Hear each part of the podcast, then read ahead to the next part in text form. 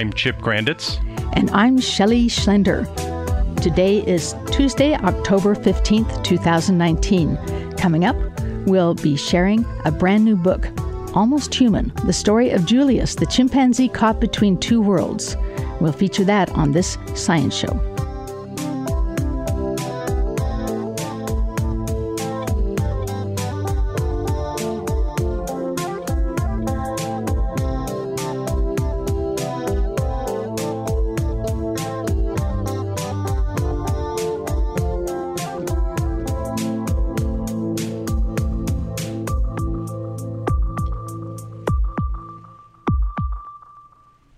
Today we're featuring a book, Almost Human, the story of Julius, the chimpanzee caught between two worlds, about the most famous chimpanzee probably in Europe and perhaps one of them in the world, a chimpanzee that took Norway by storm as this wonderful chimp that had been adopted by a family when his mother rejected him, adopted and raised for the first two years of his life in a home with lots of television showing how this chimpanzee was living then this saga about how this chimpanzee would be able to get back to being with other chimpanzees is quite an amazing story. It will be something that we can offer you for a pledge drive pledge of $60. And with me is Chip Grandits to tell us more about what it's like to be with KGNU as a volunteer on the Science Show. Shelley, thanks. It's uh, wonderful to be on the show. It's amazing to think that how on Earth has been part of KGNU's Tuesday morning lineup, I believe, since around 1991. So it is, uh, by my calculations, 28 years now that we've been on? 28 years, all volunteer powered. KGNU is this incredible station where, with a small and mighty group of staff and a facility that is wonderful with good microphones, good transmission of sound, volunteers fill in a lot of the other things that happen. And so the people who you hear for the science show are all volunteers. Some of them are professional journalists, some of them are scientists, some of them are computer geeks. And together we put on an award winning show once a week because we care about science and we hope that you care about it too. And if you like it a lot, call us here at 303 449 4885 and pledge your support. We are in the middle of KGNU's fall membership drive. Tuesday morning listeners have been faithful and good listeners, and we have a goal of $500 for the show. If the science show is something that you have appreciated, uh, please choose to give us a call. You can call us at 303 449 4885 or pledge securely online at www www.kgnu.org. We want to give a special thanks to Molly Brown, who is giving a dollar for dollar matching challenge for How on Earth. Every contribution made during How on Earth will be doubled. Now, I know you've heard a lot of pledge pitching. We want to get to this book because this is a special book. This is a book that our news director, Maeve Conran, alerted us about early in the summer and said this is going to come out just in time for the pledge drive in the fall. And it looks like an unusual book. It's by an award winning Norwegian author who has won awards for his biographies of people you're going to hear why he did a biography about a chimpanzee. This book has gotten rave reviews from the New York Times. Jane Goodall calls it one of the most compelling books and most heartbreaking books about chimpanzees that's out there. Let's listen to a little bit of this, and then we'll talk about it some more. Alfred Fidjestøl, you have written many biographies about humans. What kind of humans have you written about? Norwegian artists, authors, and uh, painters, yes. You've written about many people in Norway who are famous, and you were curious about them. You've been awarded prizes for doing this, mm. and now you've written a book about a chimpanzee. yes, I did. Who's famous too? it was a crazy idea I got. I visited the zoo where this chimpanzee lives in Norway uh, seven years ago with my kids he used to be very famous in Norway, so all uh, all people at my age know about him because we saw him at television when we were kids. But my kids didn't know anything, so I had to tell them a little about his life. And when I told this, I suddenly heard, "Wow, what a story this is! Wouldn't it be possible to write a biography about him, even though he's a chimpanzee?" You write in your book, Almost Human, that one of the things that compelled you to write this story is looking in the chimpanzee Julius's eyes. Yes, it's a very fascinating animal. They are so human-like, and still they are different. They somewhat remind me of looking through a mask meeting Santa Claus or something, and you see the eyes and you know it's just daddy, and still it isn't daddy. So you got you got this feeling uh, there's someone there behind these eyes. I have to. Uh, I want to know him. And you did not say there is some creature there. You said there's someone, as though you feel that there is a not quite a person, but equivalent to a person. Yes, equivalent to a person. I think that's precise.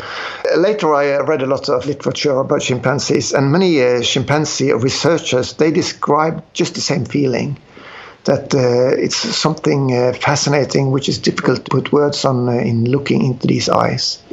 And uh, at the Frans de Waal, one of the famous Dutch chimpanzee researchers, he says just the same thing. It's someone there. Someone there. Yes. Mm. Now, you knew about Julius the chimpanzee, the most famous chimpanzee ever in Norway and maybe in Europe, when you were a child. Mm-hmm. How old is Julius now? He's 40. Actually, he celebrated his 40th birthday yesterday, although his actual birthday is uh, in Christmas. But they had a big party for him yesterday in the zoo. What do you remember about Julius the chimpanzee when you were a kid? Well, we saw him at the children's television, and that was because his mother, his chimpanzee mother, uh, she rejected him, so he couldn't stay in the zoo. And a human family had to take him out, and he lived for two years in a human family.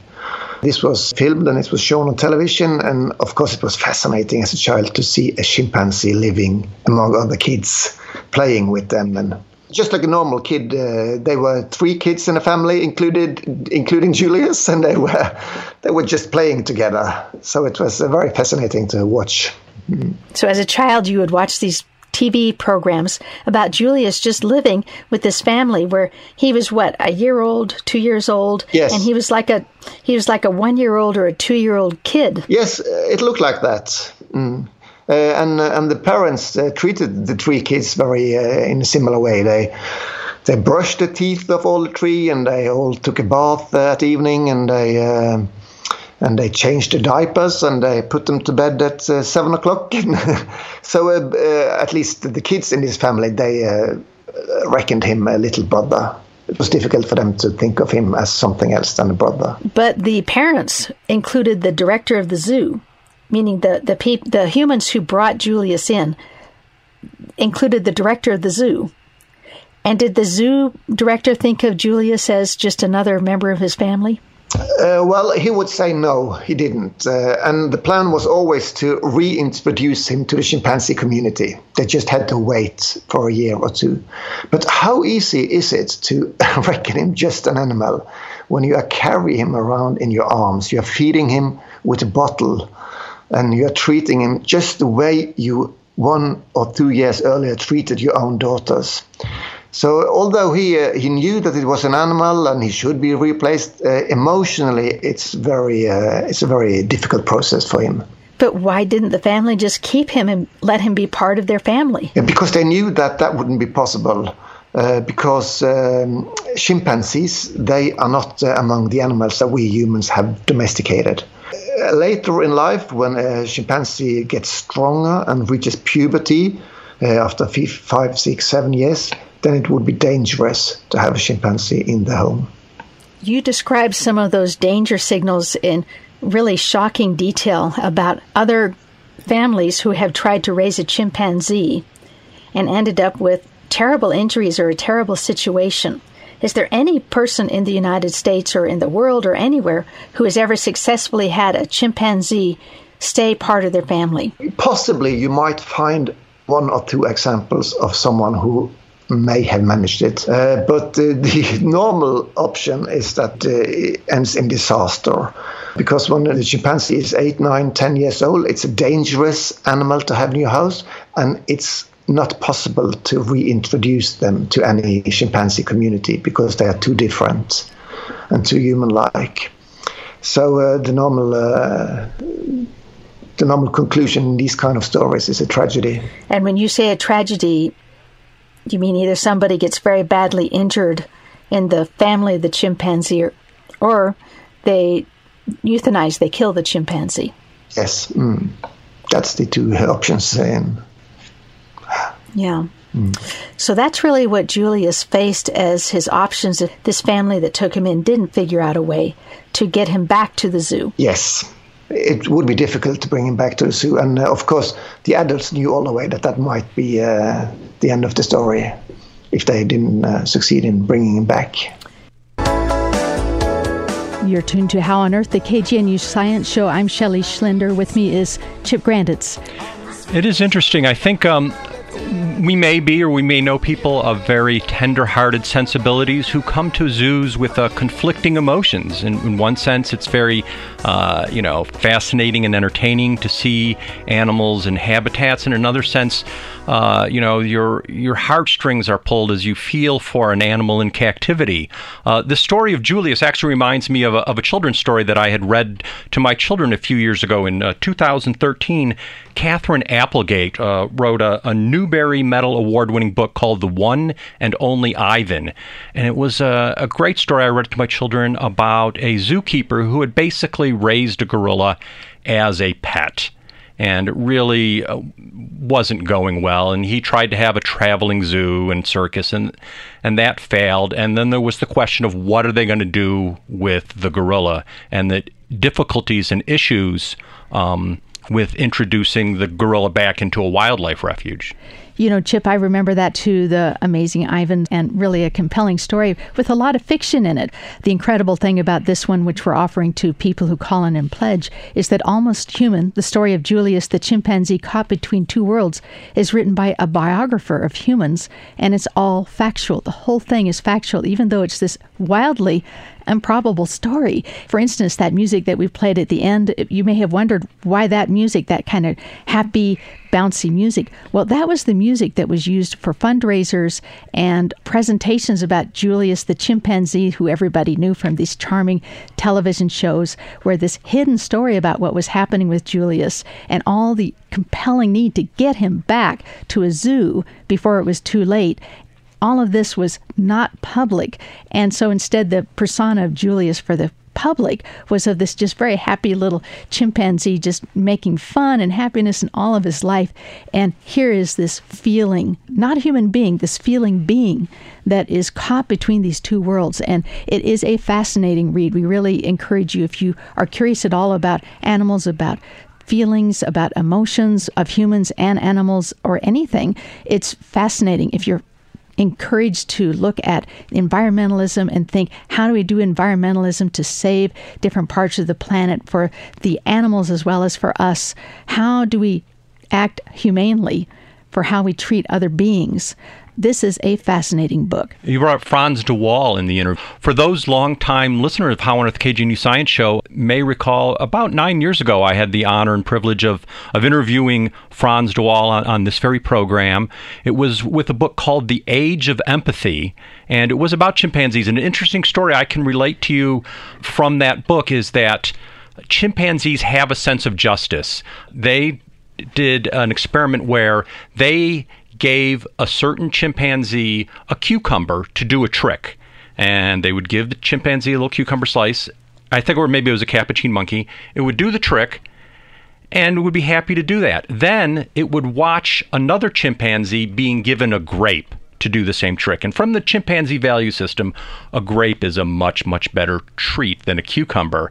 And so the next time you go back to the original capuchin monkey and you offer the cucumber slice to do the trick, he throws the cucumber slice back in your face. He's like, I know the going rate for this trick is now much more than a cucumber. So it's interesting that the idea of what we think of internally in the mind of a of an animal was, I think, constrained by some of the legacies of behaviorism in the 1950s. The idea that if it's not measurable or weighable or quantifiable, then it's not real in science. And this really, I think, prohibited or constrain scientists who are conservative by nature from making the assertion that animals have feelings and internal lives. And I remember in that uh, science show interview about nine years ago, Frans de Waal asserted, he said, I am putting a flag in the ground, I'm asserting science has reached the consensus that animals have feelings, and that if you are saying otherwise, you are outside the consensus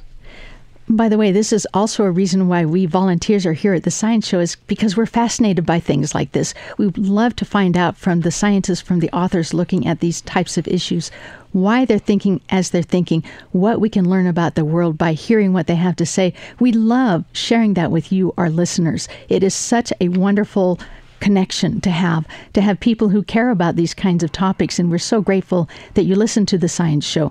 You can help us out a great deal by pledging your support uh, you can get this book, Almost Human The Story of Julius the Chimpanzee, Caught Between Two Worlds, as your Pledge Drive Premium.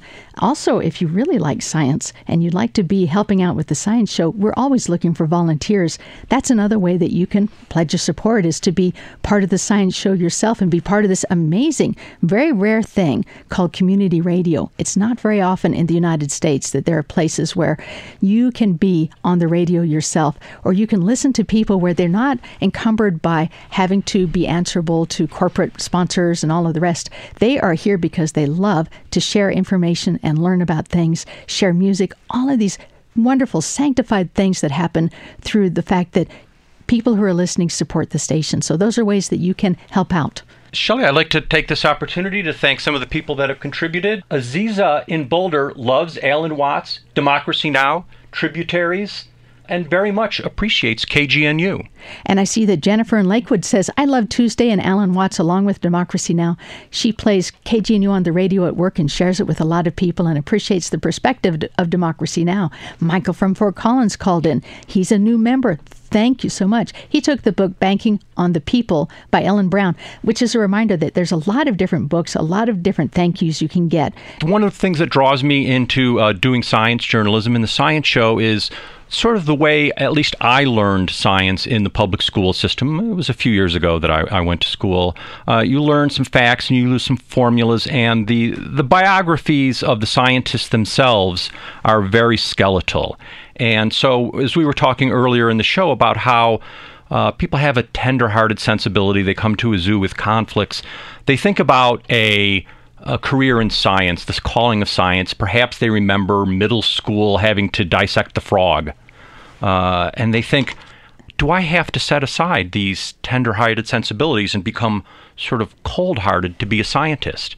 And and I'm not going to claim to have the wisdom to answer that question and tell you what the answer is, but I think to know something like that what you would like to do is come to the scientists and have them speak about their theories and ideas in their own words. And that's what we offer here on How on Earth. That is what we offer. And now we're going to offer you more about this interview with Alfred Fidjestøl, the author of Almost Human, the biographer who wrote a biography about a chimpanzee.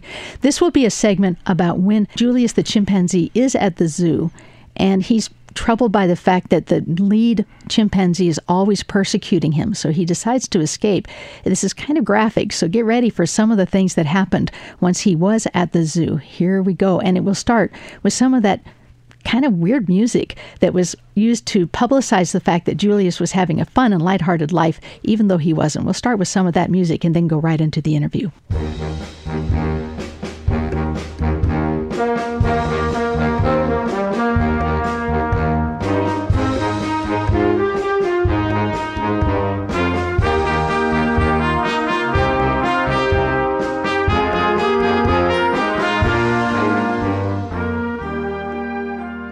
The leader of chimpanzee obviously hated Julius and they were fighting daily.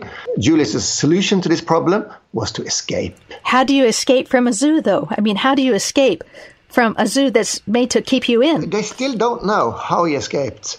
And he was the only chimpanzee who ever made it uh, from this zoo. In your book, Almost Human, you talk about how one day Julius was just sitting there for a long time, looking around, and processing, just like somebody, a great scientist, will just sit and process for a while, and all of a sudden the eureka light bulb goes on above their head.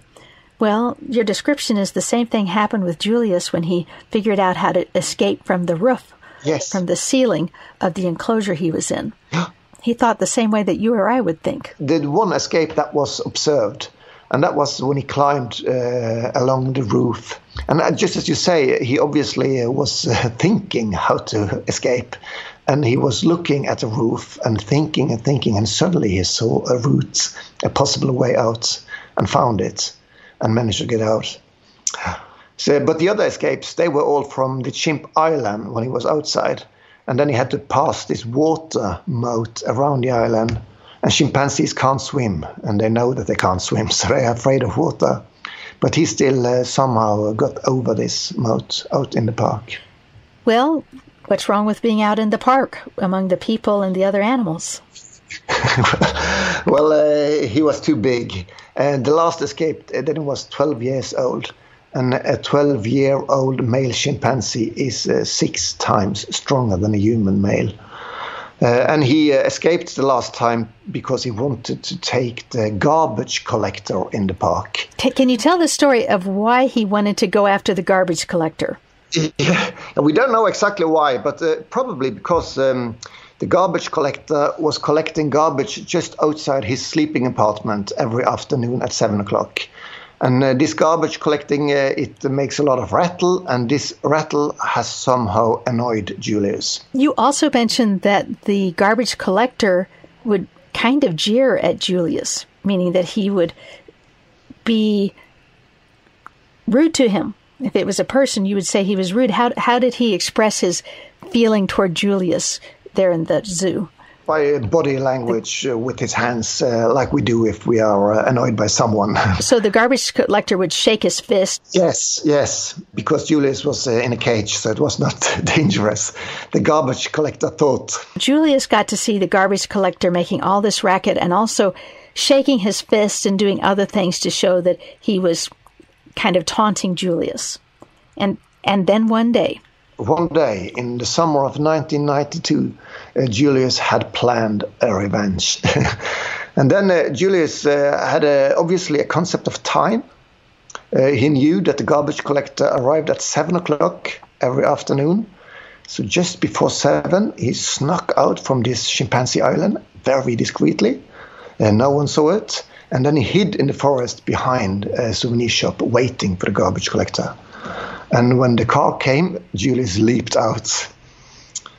And, uh, and then the driver tried to drive off, uh, but he couldn't drive fast enough inside a zoo where there still were kids and families. Uh, and his window was open. Uh, and Julius ran alongside the car and jumped in through the window. And then he, he ended up on the driver's lap and bit his hand, uh, leaving a large scar from the finger into the palm of his hand. So he bit the finger of the garbage collector. Yeah, or the, or the whole hand, actually.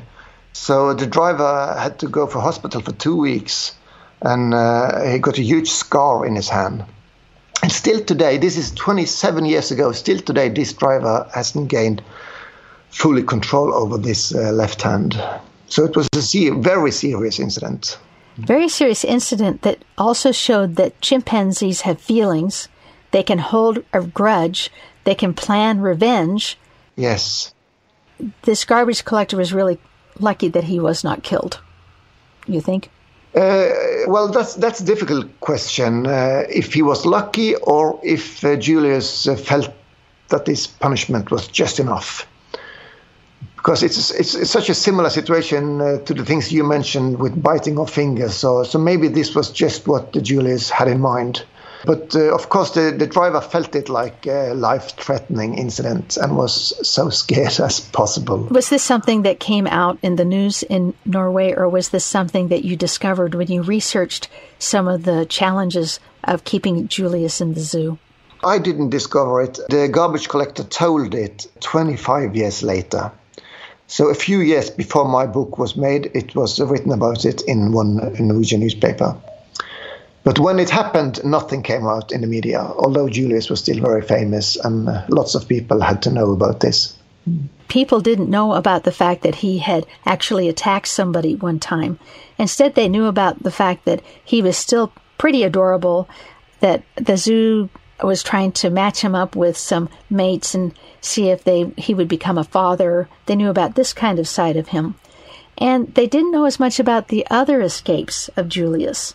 And while this one that you wrote about the garbage collector was scary, there were also some very poignant escapes where obviously he was dangerous, but obviously too he was looking for the people he grew up with. Yes. Mm. So uh, that's the heartbreaking part of it. Uh, that is. Uh, although he's dangerous, of course, and he has changed a lot since he was little and cute, he's still he's still obviously longing for the people he used to live with. Um, he still loves them, and when they visit him today, uh, for instance, the kids, the, the, two small girls that were four years and two years when they were living uh, with Julius, they are now uh, over 40 years old, grown up adult women, women, and still he recognizes them immediately when they are coming to the park.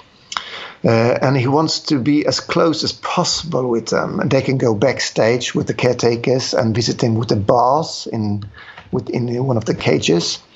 And then he wants to cuddle them and kiss them through the bars and give them massage. And he's so he's so obviously longing for them, and still he still loves them. And uh, and it's uh, although it's a story of impossible love, of course, they can't be together. It's too dangerous. So it's a, uh, it's a very heartbreaking thing to watch.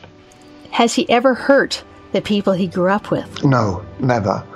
And, and they say to me that they would not be afraid uh, of getting into his cage. They think that would be completely safe, and maybe they are right, but uh, they are not allowed.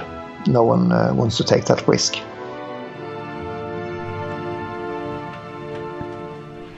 We've been talking with the author of Almost Human the story of Julius the chimpanzee caught between two worlds. I'm Shelley Schlender. My host has been Chip Grandits here to tell those who have been calling in to pledge the support. Thank you again for calling 303 449 4885. And you can also donate online at kgnu.org. Yes, um, we just have a few more minutes left in the science show, and I want to remind people that thanks to Molly Brown, we have a dollar for dollar matching challenge for this show and Alan Watts. So every contribution made during the show and made during Alan Watts coming up will be doubled. So uh, if Almost Human is something you would like as a token of our appreciation, the real uh, consideration we give to you is the KGNU programming 365 days a year, but as a special token of appreciation, you can take this book, Almost Human. It's interesting. I remember uh, as I went to school, the admonition we received be careful not to anthropomorphize. And, uh, you know, smart aleck middle school kids would say, I'm not even able to say anthropomorphize, so I don't think I'm going to do it.